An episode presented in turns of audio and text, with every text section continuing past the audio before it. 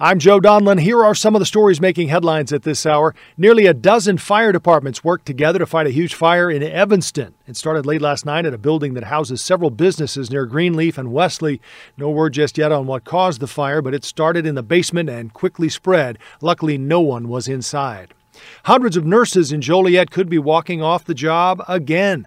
Today, 500 nurses at St. Joseph Medical gave Ascension Healthcare a 10 day notice to strike. This would be their third strike in the last year. The most recent was in November. The nurses say Ascension implemented a contract the union rejected. They say it failed to deal with their concerns over staffing. Earlier this month, a labor arbitrator ruled in favor of Ascension, saying it had taken the steps necessary to hire additional nurses. Turning to the weather, rain showers tonight after midnight through the early morning, low 35, chance for rain and snow showers tomorrow with a high of 39. Join us on CBS2 and CBSChicago.com for news updates around the clock. I'm Joe Donlin.